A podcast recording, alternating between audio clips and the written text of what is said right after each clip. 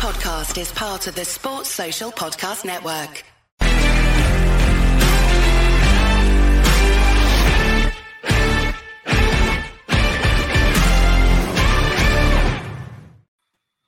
Hello, welcome to Forest Focus. I've not written an intro for this, but I don't think I really need to. A disastrous night for Nottingham Forest, a 5 0 defeat for Fulham. Players are clearly down tools, and it looks like the end for Steve Cooper. If it's not tonight, if it's not during this stream, it might well come in the next few days.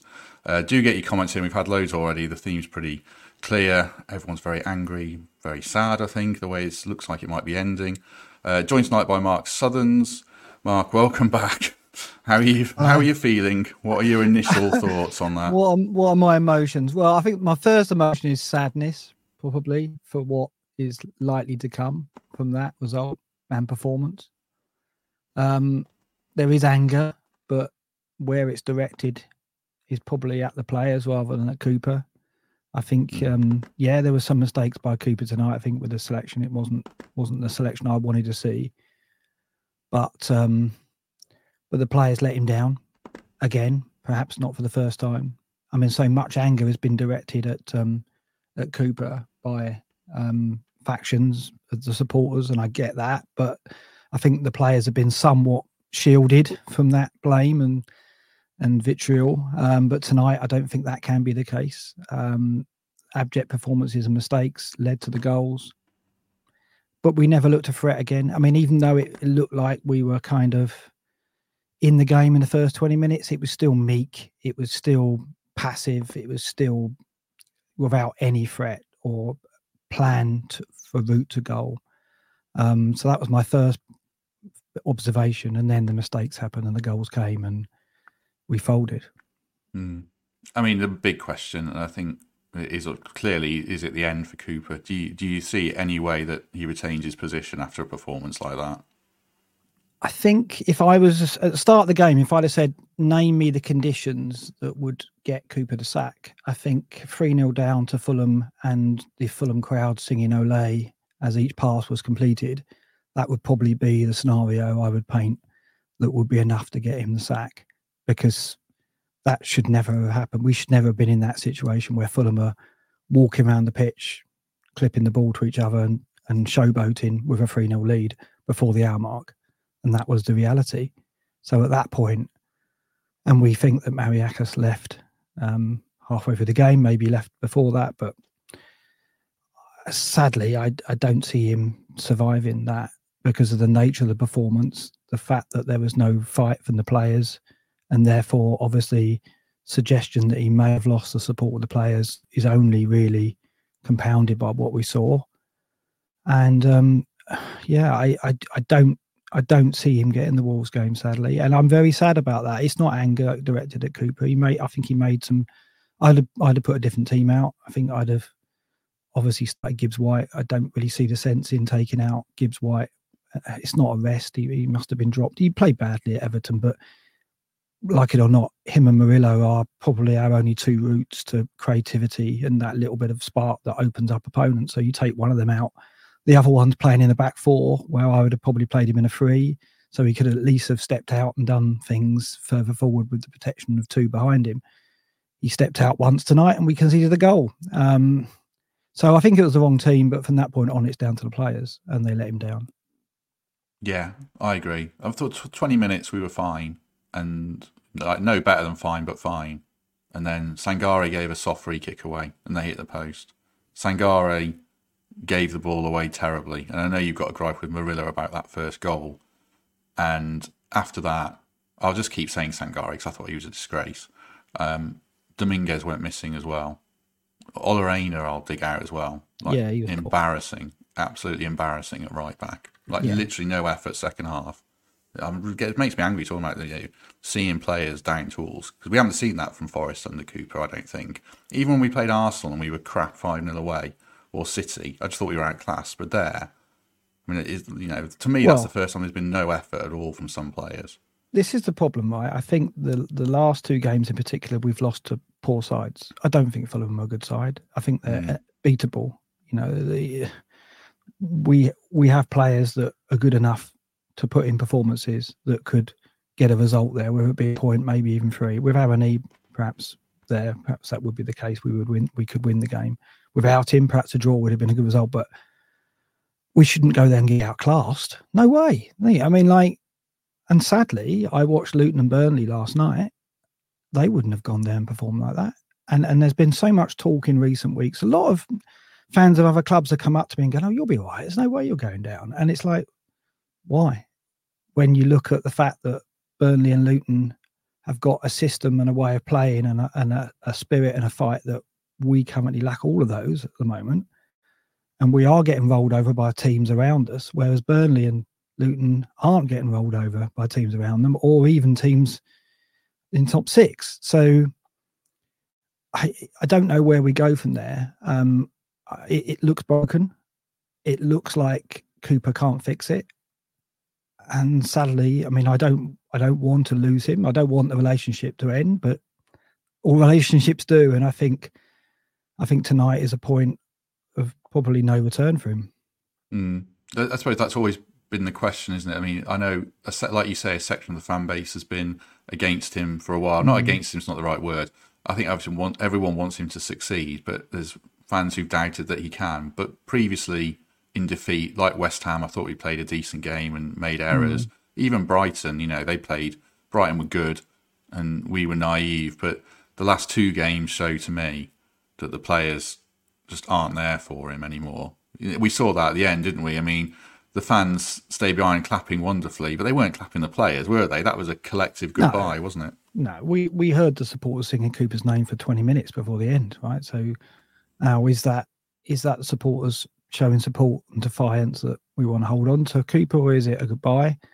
I don't know. I'm not there. I don't I don't know the atmosphere and what the feeling is, but I know the feeling from a lot of supporters sitting at home is that probably is goodbye. Um, and it's and it's sad. It makes me sad. I, I, you know, I I wanted Cooper to work. I wanted him to turn it around. I wanted him to fix it. But clearly, the players aren't behind him to do that. Um, I, I another thing I've heard is where you know the players are good enough where we should be doing better. I agree with that to some extent, but I do think that I don't think the players are good enough or have been good enough for several weeks now.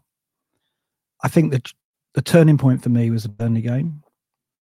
I think when we went to four at the back and when we tried to play more expansive football, that was probably the beginning of the end. I think we went to that system too soon. I presume the trigger for that was signing Sangare, signing Dominguez. To me, Sangare in particular hasn't proved that he warrants that tactical change, that he was strong enough to back that kind of tactical change. We haven't had enough protection of the back four.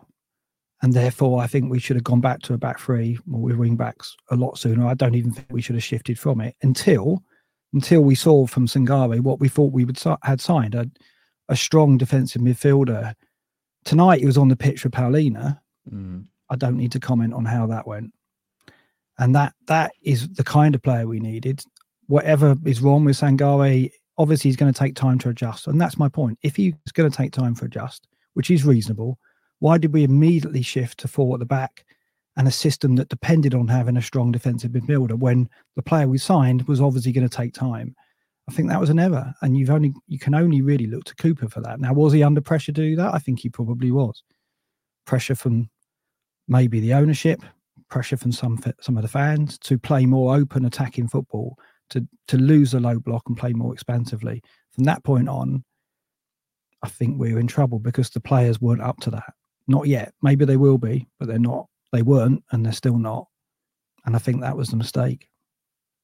Yeah. I mean, I've spoken before about my admiration for Palhinha, and I thought that's what we might be getting a version of. And mm. clearly, we haven't yet. I mean, maybe we will in time, but at the moment, we haven't. And I, I you know, I, so bad tonight, so bad. It was all that. mm. let's talk about the goals, a few of them quickly. I can't remember them all. Mm. Some, some are etched in my brain. I can. the first I one, I mean, mm. so poor from Sangare, but you you you thought Murillo as well. Like, no, so naive. No, I, I think I think no, I think Sangare was to blame for the first goal. I think it was a combination of the two for the second goal. Oh, sorry. You but, see, I can't remember them all, can yeah. I? So for the first goal, Sangare got one possession and got caught, and then he do, he doesn't have the pace to recover. That, that you know that's you know that's where Palhinha again is different. He he has the pace and the ferocity to get back and challenge. I've never seen Sangare do that, or if I, if I have, not often enough. Right, it's not something I identify Sangare with. Um, so once once he'd lost possession and they were breaking on us, a couple of good bits of play from Fulham, and they're through on goal and they score and convert it. Second goal, Jimenez comes deep to receive the ball, and Murillo feels he has to come out of the back four to tackle him when we've got Sangare sitting in front of the back four who should be doing that role. Why isn't Sangare aware and blocking that off or at least going to challenge Jimenez? He didn't. And then Murillo felt he had to. He came out, lost a 50 50 with Palhinha. There's that guy again. And they broke on us and scored, exploiting the gap that Murillo had left. So Sangare was to blame for that goal, in my opinion, as well. Because why is Murillo feeling he has to come out and do a job that the holding midfielders should be doing? Mm. It's not. It's not. I mean, Murillo's naive, and not for the first time, but he's young and he's an incredible talent. But again, I think we should be playing him in a back three to make the most of that talent because then he could do that and get away with it because he'd had two centre backs behind him. What he had behind him was a Felipe who's probably not even fit. Mm. Yeah. I mean, he got caught for the first goal as well, a bit Felipe. He done like he did against Everton where he took that booking for O'Neill and he he looked a little rusty. But uh, but I don't hold it. I don't hold his performance against him because there were still moments where he was good and you could see the effort was there, and Murillo's effort was there, and I think Mangala's effort was there, and, and you know yeah. other plays that are given like obviously Yates had a shocker for the fifth goal, but I mean just that fifth goal actually. When have you seen a four-on-one queuing up to pass a ball in in the Premier League? I mean that that sums it up, doesn't it? How bad it was. Yeah, I mean the the errors, the, the, the third, fourth, and fifth goals were really poor, obviously, um, and it, it just seemed like everything has sat from our legs at that point, and and mistakes kept coming. Um, Gibbs White came on and tried to provide a spark, um, but you know collectively, there's no confidence there. There's no there's no will to fight, no passion there. Why is that? I really don't understand it. I don't get it. I don't know how we've declined so quickly.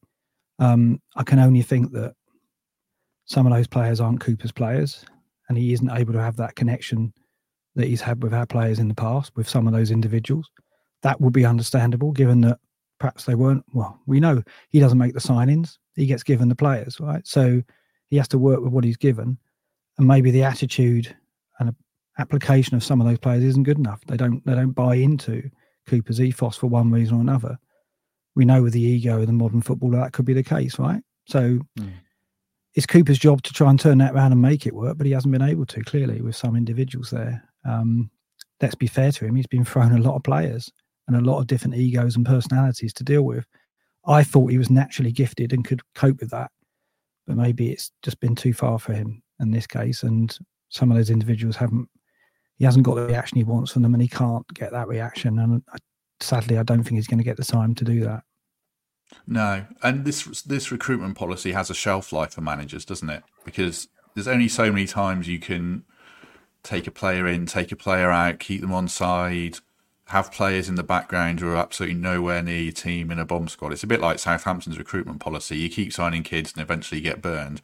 And I fear, like you say, that we've signed so many players that we've got burned by some of these who are either nowhere near the team or are in the team and uh, you know evidently tonight don't look up for the fight and now we've got a lot of problems um, just let me change gear very quickly because there's over 400 of you with us if you need on iTunes and massive uh, positivity around the start of the podcast, which we appreciate. Obviously, not a positive one tonight. Also, a quick uh, How do you plug the sponsors in a positive way like this? Yeah, uh, well, we need a drink. Put it that way. Yeah, yeah. Well, you've done it there. Yeah, there you if go. you need a drink, uh, drown your sorrows. Get down the Trent Navigation um, tomorrow, or well, every night for a while. Uh, they're our main sponsors, we massively, massively appreciate the support that the Nav have given us. Um, and you know, have a drink, drown your sorrows, and hopefully lift yourselves to the Wolves game because there is another game and a chance to turn it round. Um, do you think? I mean, those half-time subs sort of said it mm. all, didn't they? hooking Dominguez and Sangare and bringing on two of the players that are, you know, undoubtedly his players, aren't they? Well, this is the mystery, isn't it? Like if if we know that um, the, the, likes of Yates and Worrall have been his players by the fact they're the captain and vice captain at the start of the season. We know Gibbs White's his player because of the relationship he has with him. If he's benching Gibbs White, there's something wrong there, surely. Right? For he had a poor game, but like I say, he's got to be in the eleven. There, there's not a Forest team that we've got available to us where Gibbs White doesn't get in the eleven for me. So in a game where he had to get a result, he had to, I think, I think I looked at it tonight. I think he's got to get a point if he loses, or at least he's got to get a performance out of that team. Why, in that scenario, do you think I'm going to bench Gibbs White, a player who knows me, who respects me, who will fight for me? Mm. Why did he bench him? What's wrong there? That's strange to me. So bringing him on, what I saw from Gibbs White was he was up for it. I don't think there was anything wrong with Gibbs White mentally in terms of him not applying himself. He, he tried. He, he did what he always does, which is put in the effort doesn't always come off for him, and he, it didn't against Everton. He had a poor game, and perhaps in any other scenario you do drop him. But in a scenario where you got to get a point, you got to get a result, and you're trying to save your job, you don't drop Morgan Gibbs White, do you? That's that to me says there's something wrong from the off, and that's when I saw the team sheet. I was I was worried, right? Because mm. we don't know the facts, we don't know what's going on behind the scenes, but that for me is a red flag that something wrong.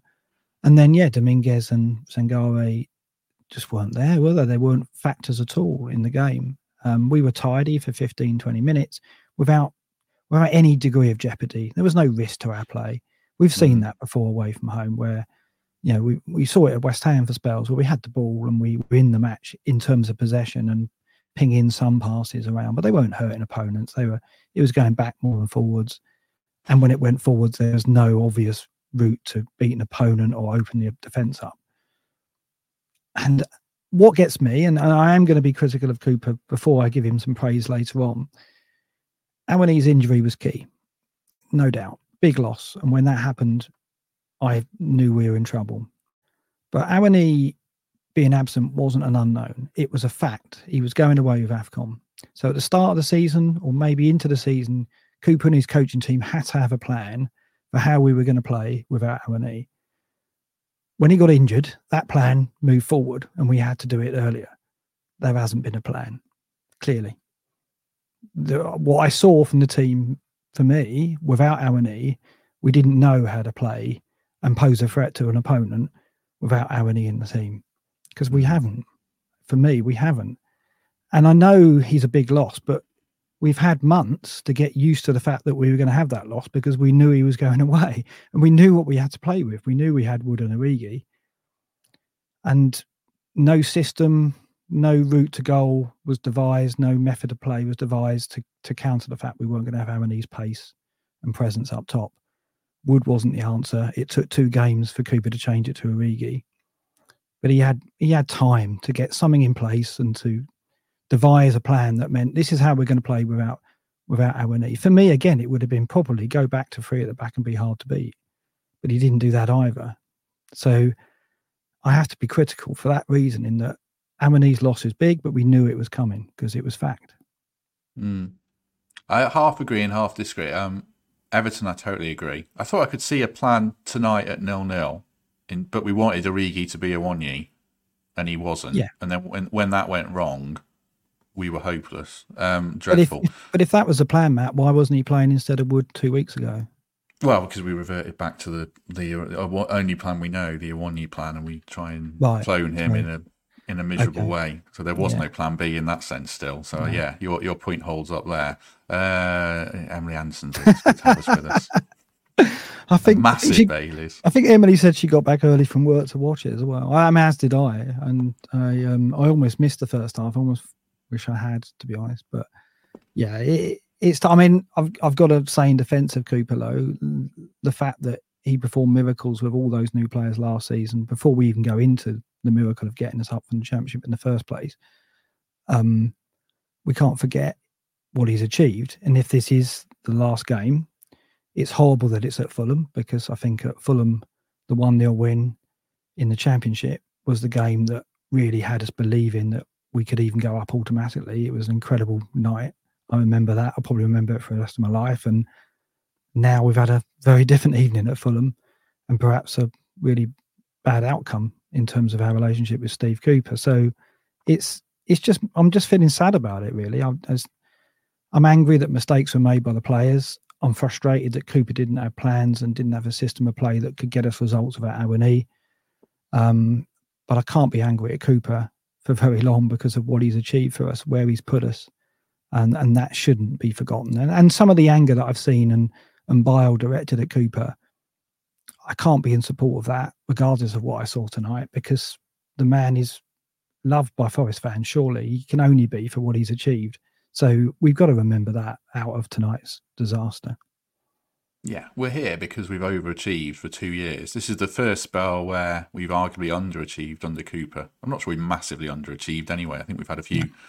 duff results and we're a couple of wins away over the whole course of it from you know where we should be. I mean, I don't, I'm not, I haven't checked the table, but I assume we're 16th and we should be in that bracket as I've always said from 9th to 16th. But yeah, it's just the last two games the way it's deteriorated. But I, I agree, it's sad the, the way it's the way it's ended. It's got Hughton vibes, hasn't it? That Middlesbrough game where you could see it was a, there was a lot of resignation and it was mm. over, and it feels like that, really, doesn't it? Yeah, it does, and it's a, it's horrible that it it could be coming to an end like this. Um, because um, I think I always knew that perhaps there'll be uh, more, you know, more progress demanded by the owner eventually, and and the feeling that to take the next step we'd have to look beyond Cooper. Um, I don't know whether that was right or wrong, um, but I felt it might come to that anyway. Even even if we succeeded and we we stay up and get a mid-table place this season, I always thought that looking forward, maybe one or two seasons ahead, it would come. You know, the tenure of football manager is normally less than four or five years, isn't it? Anyway, even when some success has been gained. So I knew it would come to an end eventually. I didn't want it to come to an end like this or this early. I don't think many Forest fans would. I think the overwhelming feeling tomorrow will be sadness if he does go. Um, I hope. I mean, surely it has to be, and um, and anger at the players. I mean, in a way, it'll be worse if we go to Wolves on Saturday and we see something from the players and we get a result. That'll. I don't know if I'll feel better. To be honest, I think I'll probably feel worse if that's the case. If Cooper's not in charge. Yeah, once a once a bunch of players gets a manager the sack, you know they can get another manager of the sack if they don't fancy him because we've seen that at Man United. So, excuse me, that's an alarming thing that makes me think we're in a relegation battle no matter what now. Because you know if they've down tools on one, they can do it on another. Interesting question from Jason here. Was Luton the beginning of the end in a way? It, it was so bad and so damaging at the time, but there was a way back from it. But since then, it's only been downhill, really. Apart from the Villa game, was this weird standout, you know, good moment in amongst the, the hellscape of the last few weeks. Yeah, Steve Cooper made mistakes in that game, didn't mm. he? I mean, he uh, he almost admitted it. I think I think we were in control. The substitutions at the back came because Willy Boly was fatigued because of international duty. But you put Niakhaté on. you, you put Niakhaté on to, to handle the air raid that was inevitably going to come from Luton. The, the, same air raid that Arsenal struggled with last night. You know, and they played four centre backs. So you put the strongest player you can on to counter that. That isn't Joe Worrall, sadly. As much as I love Joe Worrall, he's not the strongest in the air. He's not the strongest centre back. I've seen him being out muscled by Wilf Zaha. He's not even a centre forward last season. So to bring him on to counter what was going to be a aerial assault was a mistake. I think Niakhaté should have come. He was on the bench. He could have played the last 20 minutes. So he's not the best in the air, but I think he's stronger. And I think he might have been better off and might have coped with that second goal that Luton scored. So I think I look at that and think that was a mistake. And I think Steve Cooper knew that, but he was loyal to Worrall and felt he was the player to bring on. Worrall had a fantastic game at Chelsea, of course. And so there's some support for that because he did probably win us the three points that day with his performance. But like I say, what we would expect in terms of the types of attack we'd have to deal with was going to be an aerial assault, and it was. So surely you match that with the best player you can on the bench, and that isn't Joe, unfortunately. So I do look at that and think that was a turning point. It was the first game without Wood, uh, without Awoniyi, I think, was it not? Um, Wood did very well. Yeah, we Wood, got service to him. Yeah, we got yeah. service to him. That gave me hope. I thought, oh, okay, we do have a way of playing with Wood. Steve has got a way of getting a tune out of Chris Wood because I think you know we had he had plenty of chances that day. I'm not going to quote XG, although I could. I, that will just annoy people. he could have got four had, goals. Yeah. He, yeah, he could have got he could have got more than the two he got. And I I left that game, although we drew two, I was thinking, okay, we let the points go. Steve made a mistake with the subs. Um, he probably knows that, but we live to fight another day, and it looks like we've we can cope without Awoniyi because we can get crosses and service into Wood. And on a, another day, he should have got a hat trick at least. But then it just went, it wasn't there after that. And perhaps perhaps Wood's performance and our and our ability to feed him was because Luton weren't particularly strong, and they're not. You know, they don't have the quality that other teams have got defensively. Hence, they lost four three in the final minutes of Arsenal because they they're prone to error and they haven't got the quality that other teams have got. So yeah, after the Luton game, it became clear that it wasn't functioning. We're playing too far away from him. We're not getting in support, um, and he can only win scraps. He's not a dominant centre forward that perhaps he was in years gone by. He's not going to dominate a centre back. And against Everton, it showed they just bossed him, and we didn't get close enough to him to feed off any knockdowns that he did win. And like I say, we should have had a system to cope with Awoniyi's absence because we knew it was coming. Um, I mean, this is a good question. This was going to be my next question. Uh, so confused what's gone wrong. I was going to say, you know, the Villa. I just googled when the Villa game was. It was, it was mm. one month and one day ago, and we looked yeah. good then. Yeah, but yeah, Villa we were, were very deserving winners. Yeah, but we were. Yeah, yeah if you're going to beat a top six team, generally they are going to have yeah, an off day. But we we played our best game of the season. We did. I thought, still. I don't. Yeah, but Awoniyi was in the side, and so we are a different side with him playing and that's fact. And um, when he's gone, we have no menace up top at all. We have no pace to get over the top. I mean, Murillo's passing again tonight was excellent. You put that, you put Awoniyi on the end of some of that, and suddenly you're getting chances, or at least you're getting progression up the pitch, free kicks, set pieces. Wood wasn't able to get on any of that. We, he was aiming passes wide to Elanga tonight. Elanga's often not good enough of his first touch or his care of the ball to do anything with that. But and that really, if you look at the team tonight, Hudson Odoi doesn't look fit, doesn't look like he's ready yet. Um, he was abject. Elanga is inconsistent. Sometimes he looks a world beater. Often, sometimes he doesn't look like a footballer.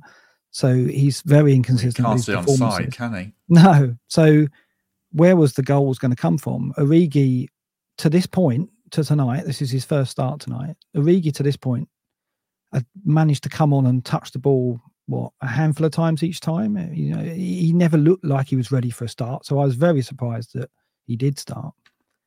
We just didn't have any menace up top at all. And, and against Villa, we did. It's as simple as that. When he changes everything, right, it gives the opponent something to think about. We get closer to Awoniyi because we're more confident he's going to win the ball. We we don't do that without him. And so we're a completely different side. And I do feel for Steve that we lost him, but we knew we were going to lose him, like I say. So it's just we've lost him sooner. So I'm just disappointed that we just, you know, our plan to hurt opponents just wasn't there. And when people say, well, we've got the players to be mid table, how we can't, we haven't. You take our knee out, and it doesn't look like we have got the players to be mid table. We've got the players to maybe fight off relegation from what I'm seeing. Let's. Um, this is an interesting question. Uh, but mm. basically, if Cooper goes, who do you bring in? We're more bigger mess than we are. I mean, is there a case? I don't think there is now, personally. But is there a case to limp through till January with this group of players and this manager, and then have a reset still with Steve Cooper? Could you could you wait that long? I think it's um, Wolves, Tottenham, Bournemouth, Man United. I think it's mm. four more games if I'm not missing one, and then it's January. Can we can we stumble through four more games like this, or would that be a disastrous decision? We might get away with it. In the other teams below us, I think there's not a side in the Premier League at the moment playing as with little confidence as much as Forest. I mean, Sheffield United tonight, from what I heard, put on a fight, and with Wilder back. I didn't, what was the score? They lost two 0 Oh, okay. But with Wilder back. Did Mo Salah score? No, he didn't. Oh, um, oh, okay. He went off yeah. after an hour. Oh so, God! Yeah, sorry. Okay, back to business. Sorry. Yeah. yeah. Um, Sheffield United, I think, will have a bounce with Wilder there. It looks like you know, obviously, to win a game against Liverpool is going to be difficult, but I think they will pick up. I think we could probably afford to take a risk, maybe, but not if the signs are the players aren't playing for Cooper. I think if if we'd have lost tonight and there was positive signs, if we'd have lost 2 0, 2 1, and we'd have come away going, well, we gave it a go. And, and, for periods, we were really in it and we we had several shots on goal and it looks like we can cope without Awoniyi, then I would say, yeah, let's keep going. I don't want Cooper to go. That's the players are behind him. We've got a system that showed that we've got some chance to get something at Wolves, and then when we get Spurs back at our ground, we can give it a real go. Do we feel that tonight? I don't think we do. That's the problem. So, is there optimism if we kept things as they are that things will turn around? I think that's hmm. hard to find, unfortunately. I, I don't want to say these things, but unfortunately, I don't. I can't. I can't say anything else really, other than the fact that I think we have to make a change. Uh, uh, uh, 600 people with us. If there's people in the chat who think Steve Cooper should be retained, then then do let us know. And I'm not. Hmm. I put this on Twitter. I'm not having a dig at Cooper there. He's done mm. an incredible job, but tonight was way too many alarm bells to make me think that there's particularly a way back without Taiwo. So yeah, I feel like he's um, probably uh, probably done. I mean, do you think you do think we're in a relegation battle then now or not? Right now, it, let's yeah. I mean, obviously the points matter. The points on the board matter, but if you look at how we're playing relative to other teams, if you look at you know, I think, or if you look at Everton and you look at Burnley and look at Luton, supporters of those teams will be optimistic that they can fight their way out of it. I don't feel that at the moment. I feel that the level of performance is so low and the confidence is so low and the lack of goal threat that we're showing, plus with a back four, how exposed they are, we're conceding goals. We're not looking like scoring goals, and there doesn't seem to be any confidence or way out of that. I don't see that in any other team, including Sheffield United. If if what I've heard tonight is true, and they played very well and very spirited performance, right? So I think we are. Yeah, I mean, look at Bournemouth; they've just gone. It's lift off there. Iraola's mm. been given time, and uh, he, he, his system, and he has got a very clear way of playing. Is beginning to bed in, and they're beginning to get results. I don't really see that um, without Awoniyi that we've got a way of playing that can get us results. And and obviously that's Steve Cooper's job to come up with that. And he and, and he struggled. And and it, and it's down to the players. It's obviously there's a debate of uh, you know are the players good enough? Should we be higher in the table? I, I'd have to answer yes, we should be. But there's no doubt that certainly Sangare. I mean, Dominguez started well, but he's been poor last few games. Maybe he's not fit you know, Hudson Odoi doesn't look like he's got fitness at the moment. Elanga's inconsistent. Wood and Origi aren't good enough. So it is debatable whether we have got players that are good enough to get us mid table. We played Fulham tonight. They're a mid table side. We lost 5 0 and we look miles away from them. So the, the, the, the cries that we should be doing better, it's down to Cooper because the players are good enough. I'm not sure. I don't I don't I'm not convinced. Obviously, against Villa, it did look that way. But like I say, we were a different side of our knee. Maybe it's stupid that one player should be such a factor in giving the players around him such confidence, but maybe that is the case. Mm. I think it was a comment from Bradley that summed it up for me. I mean, I'd love mm. Cooper to stay. I totally yeah. believe that he's going to be a top manager, and he'll, you know, his next job will be a Premier League job. It might be the Crystal Palace job the way it's going. I think if they lost again tonight, but once the players play like that, uh, then I think you a lot of managers are done. We saw it with Hughton. I mean, let's do a if there's a scenario where Cooper's still uh, in charge at Wolves. Mm. Can you see anything different being an outcome? Maybe you know. Do you go back to? I mean, surely you go back to Gibbs White, Yates, and it, but Worrall, McKenna, anyone you trust really, and just back to the drawing board if he somehow is in a job. I wouldn't that's what I, would love to see. That I'd love to see Cooper stay and us to go to Wolves and, and get a point or battle for a point or even better maybe. I don't know if I can. I I can't sit here now and say that's likely though because of what we saw tonight. There wasn't anything to cling to. This is it. It's like we we not only lost five 0 There wasn't anything in that performance that made me think that those players can turn it around. Come the Wolves game. So I'd, I'd love him to stay. I'd love the players to react positively and us to get a result at Wolves. But if I was the one making decisions, I don't know if there was an, anything there to make me think that that's likely. Now, I'm not inside the club. I don't know. You'd like to think Marinakis will have a view on what's going on, right? What's at play? Are the players behind him? Can can he therefore turn it round if they are? maybe we'll hear from some of the players. I don't know. If there's a crumb of chance that the players are still behind him and that they they do hold their hands up to tonight's performance and they say they are going to be, you know, pulling everything out to get a result at Wolves, and maybe he can stay and maybe we can risk it, but it's going to depend on what's being said within the club and what's felt there. And we don't know. We can only speculate. We can only go on what we've seen, and what we've seen is it's missing. Something's wrong.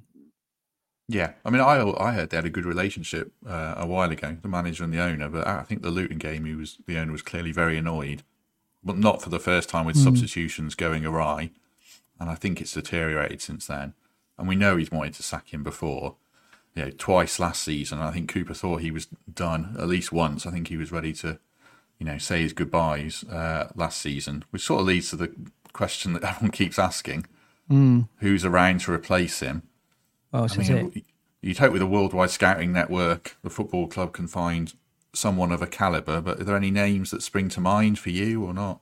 Well, I think if unless there's a replacement and a replacement that Marinakis feels that is better and will take us forward, he won't sack Cooper. He said that mm. last season. He, he, although he supported Cooper, he did say Cooper I backed Cooper because there wasn't anyone around or available who could come in who was better than him. Now, you could take that as a compliment, or you could take that as, as there just wasn't anyone available that I wanted. Um, I don't know whether the club have got candidates in mind. Um, I didn't really want to entertain the idea that we would be losing Cooper, so I haven't really paid attention to whether that might be the case. I'm sure there'll be a lot of rumours now. Obviously, we know Potter's available. I don't think that would be the choice of the owner. I think it would be a foreign manager. And there are candidates out there. We know there's managers available. Are they better than Cooper Lowe? Are they going to come in and make a difference with with the players that we've got who clearly need a shot in the arm and someone who's going to come in and get amongst them and really kind of turn it around because confidence is very low and I don't think the spirit's there, is it? so it's going to take it's going to take someone very capable with a very clear system of playing that's going to get us success quickly. Um, I think it it would be now because of the window as well. You got to think if he delays it, he isn't going to change with the window right on top of us. He's more likely to change to give the new manager time to assess the players and then you know make a list of what he wants in the window. So that would be around now if he's going to change yeah. it. So unfortunately, I think the timing's not on Cooper's side either. No, because we see the, the statistic last season that once you get past January in the window, the the, the percentage of teams that stay up after making a managerial change just gets lower and lower very rapidly to basically being zero after March. So, mm. yeah, this is sacking season, as they say. I mean, then, you know, Lopetegui Lopetegui's the name that gets mentioned a yeah. lot. Did a great job at Wolves. Wasn't the most inspiring football. We've got the CV that would attract. Potter, he's a he's a project manager, isn't he? He needed a, such a long time at Brighton to make it work, and this isn't the football scenario or necessarily the football club for that, is it? No, I don't. I mean, that's the thing. We saw when he arrived at Chelsea, he's going to take time for his system to come into play, and you know he's he's not someone who's going to immediately have an impact. I don't think on the group of players that we've got. Um, he needs the luxury of a mid-table place, and he'll he's a manager who could take us forward to a European place. I think he's a, a, good, strong coach who's got a good philosophy and a way of playing that can have success. We've seen it already. But is he the right manager for this for now? I don't think we'll see it that way. Um, I I presume that that there's going to be someone on standby. Lopetegui for me is a negative manager. He's he's not someone I personally would like at the club, but um, I'm sure the owner could see it differently. His, his pedigree strong, as we know, and he, he had some success with Wolves. Um, so he's probably going to be the likely candidate that the press push. Um, there are other names that I don't really want to entertain the idea of coming to our club. That I, yeah, this is it. You know, I unless there's a candidate that can have an impact and we have confidence in, it is difficult for us to lose Cooper, even in the situation we're in change for change's sake can only get us so far and might even get us into worse trouble. So that's for the ownership to assess as to whether they've got a candidate they think can have that impact. Yeah, I mean we are in massive bother now. I didn't think we'd ever be in a relegation battle this season because the promoted teams were so bad and Bournemouth looked so hmm. bad, but now they're not, and their manager who's come in, who, who was linked to Forest last season, they've clicked and they're playing for him. I mean, people are saying Martinez in the comments. He's the Portugal manager, and I think he was probably there watching Palhinha tonight. I wouldn't particularly expect him to leave the Portugal national team to come back to the Premier League. There's other names that are interesting, like Michael Carrick and is it Kieran McKenna, the Ipswich manager, mm. doing a great job, but you wouldn't punt on a young manager, would you? So, you know, there's no, there's not many good scenarios here unless the club have unearthed a gem. Like the Frankfurt manager sounds quite interesting and stuff like that. But yeah, it feels bad. It feels bad. Any other final thoughts before we begin to wind up about where we're at? No, I just find it it's just horrible to feel so flat and down, and I think part of that is not just the result, but obviously what we could be losing in in the end to the relationship with Cooper, which is you know I didn't I didn't want it to be this soon, right? And and it does feel almost inevitable that it's going to happen, um, and we've got to get through that and recover from that. And I just you know I just feel for him, given that you know how much he loves the club, and he said this recently that you'd have to be dragged out, and yeah, I could see emotion in him when he was applauding the fans tonight. The fans did their part and sung his name, and it's hard. It's I, it's really hard. He's someone who's had an impact on all our lives, right? Recently, and to lose him under this situation is is difficult to take. So, yeah, it, it's um, I'd want a different outcome. I just don't know if that can be the case. Um, and I suspect, given how you know how often the managers at Olympiacos have changed, that um, that it's going to be the case. He's going to go, and and we'll we'll find a replacement in in there in a couple of weeks' time. Um, that's the way it is. Football. It's modern day football, I guess. It's you know football management is like that, but it just felt different with Cooper. It felt like our our closeness, our bond with him was strong, and um, to feel that weakening to this point is is really sad. A lot of people say he's not Premier League quality. I saw the former Notts County chairman message me that on Twitter, telling me he's a championship manager. Right. Um, I mean, I don't agree with that because he kept, you know, Forest up last season when I, we should have gone down with the amount of signings and injuries we made. I just feel this group of players doesn't seem to have adapted to his methods. Maybe his methods have a shelf life. I, I don't know, but I, I think his next job would and should be in the Premier League when he goes. So I do think he's a, yeah, he's a Premier League manager. But um, yeah, it's disappointing. Someone's reminding me to tell people to like and subscribe. One of my friends. Yeah, has. it's a difficult one though, isn't it? I know it's true. I mean, there are over up. six. Yeah, there are there are over six hundred of you with us, so do uh, yeah. do help me out and help us out because it does make a massive difference. I I, I agree like on Cooper. I think I think that um yeah, he, there's a Premier League manager in there, but he has made mistakes. I mean, I've outlined a few that I felt he's made in recent weeks, and um, that's going to happen. We all have bad days at work, and we make mistakes and look back and go, okay. Um, and, and let's let's face it, when we talked about the absence of Awoniyi, the ownership also knew we did, we wouldn't have Awoniyi, and and someone felt that Origi was going to be enough cover. That's clearly a mistake. So there's been there's other people at fault here. I don't I don't think it was Steve Cooper who said, go out and get me Divock Origi as the backup to Chris Wood and Taiwo Awoniyi. Maybe hmm. we thought Origi was going to be a different player when he arrived, but you know, I think when when I saw him arrive, I didn't think that was going to be enough, and a lot of people felt like we should have got another top quality striker through the door, um, someone who could come in for Awoniyi when the Afcon came around, because we knew it was coming. So I think we half expected to struggle without Taiwo with with Wood and Aaron with Wood and Origi there. So, like I say, recruitment wasn't faultless, was it? Um, and that's before we even get back to likes of Sangare, who has disappointed. Yes, he needs time, and I'm I'm happy to give him time, but he was poor tonight. Um, and so the recruitment hasn't been perfect either. So it's um, yeah, it's there's blame in other places as well, um, and certainly um, I want to spare Cooper some of that. Um, let's rattle through a few final topics that have come up in the chat for the last uh, 10 minutes or so, and then we really should go because mm. I, I, heard my wife come back in and get, get in the kitchen, heard the door rattling a bit. Um, uh, we badly missed Brennan. That was one. I mean, that goes yeah. without saying. We've traded Brennan for Sangare and Murillo to an extent, haven't we? we we've redistributed the wealth in different areas of the pitch, and now we are massively light up front. Well, Brennan gave us goals. Mm. And, you know, when Aaron E wasn't there, we always had hope that Brennan could convert a chance. Um, he, he he wasn't a player. He wasn't like a flair player who could beat three men and score out of nothing. But you knew on on the break he would be a threat. If he was out on that pitch tonight, Fulham would have to worry about him. I don't think there was a player on the pitch they were worried about tonight at all. And so he is a big, big loss. We knew that.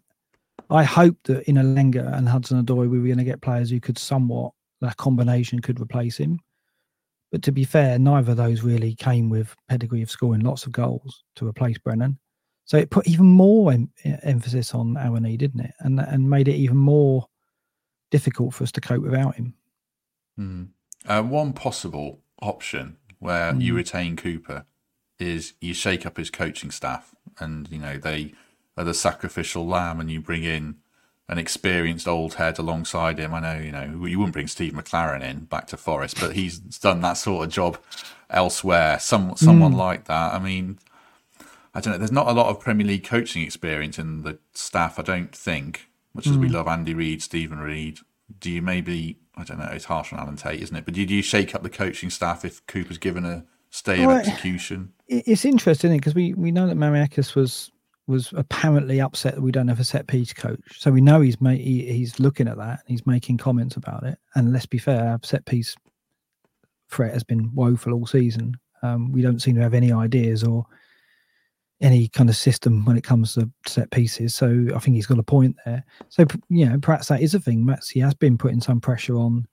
Is the coaching staff enough? Is it good enough? Um, the coaching staff normally is is selected by the manager, and the manager has staff around him that he trusts and puts faith in. I don't know if it's going to be a.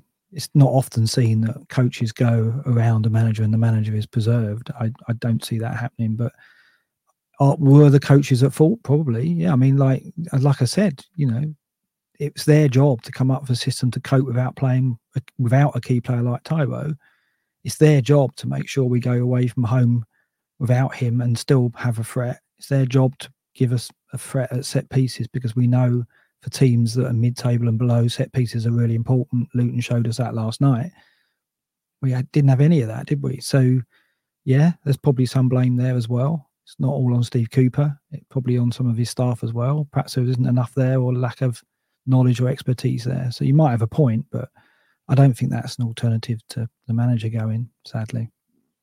No, I think the ship sailed on that on that one. You need to do that in the summer. Obviously, Jamie Robinson left in the summer. He's a very experienced uh, coach in the background, and maybe you're missing him. I don't know. Steven Reid came back and he done a great job. So, I'd like to say, I think he's Yeah. papering over some cracks. Uh, please don't have Neil Warnock as a manager. Someone doing that in the comments. No, think I, don't we- want to talk we- about that. We need to move forwards, not back, if we do make a change, God. certainly.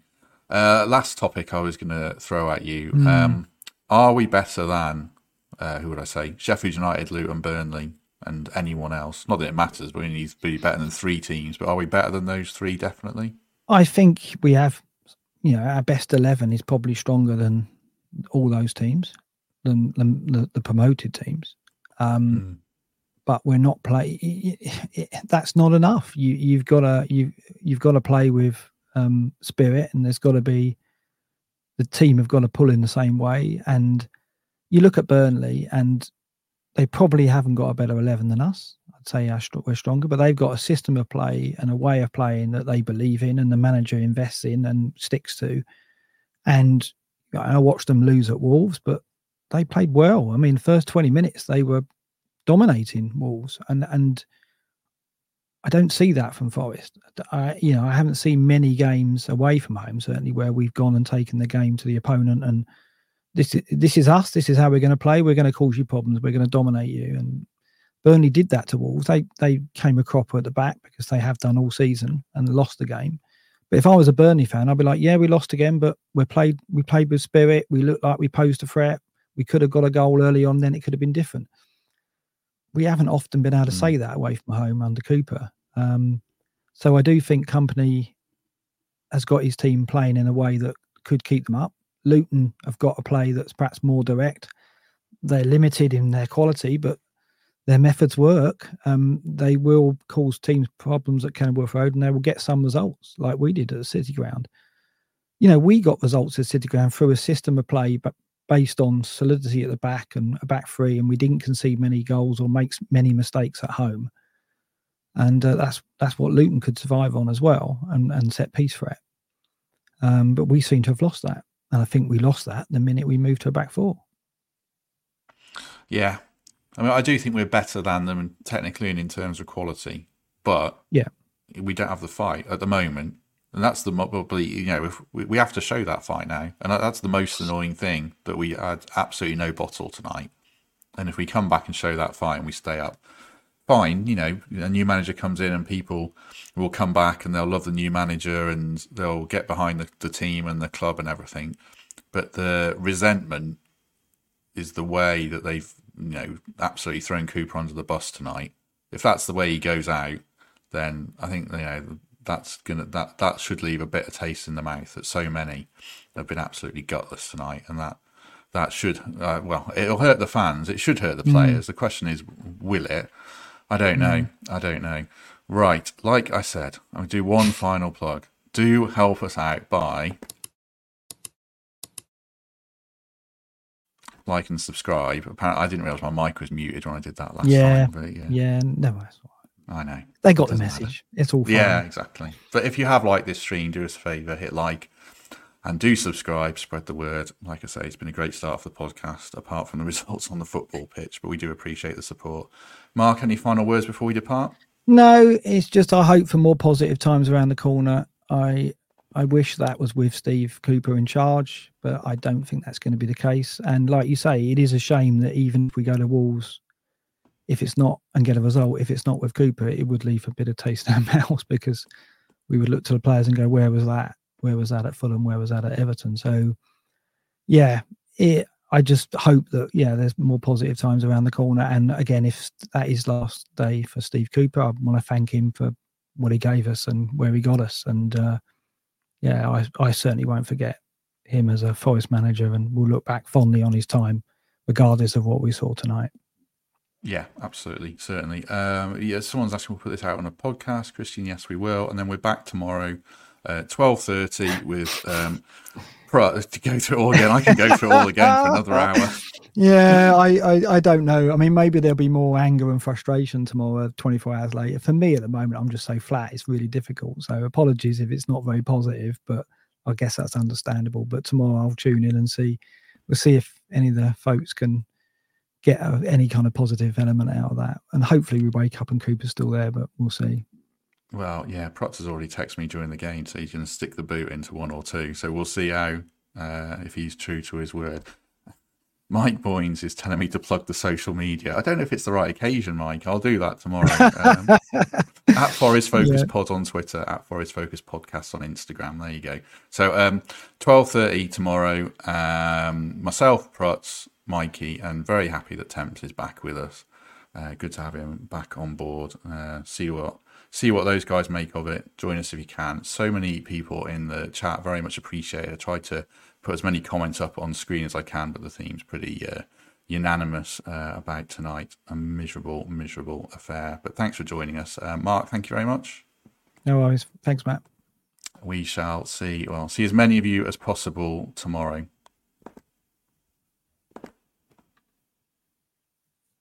Sports Social Podcast Network.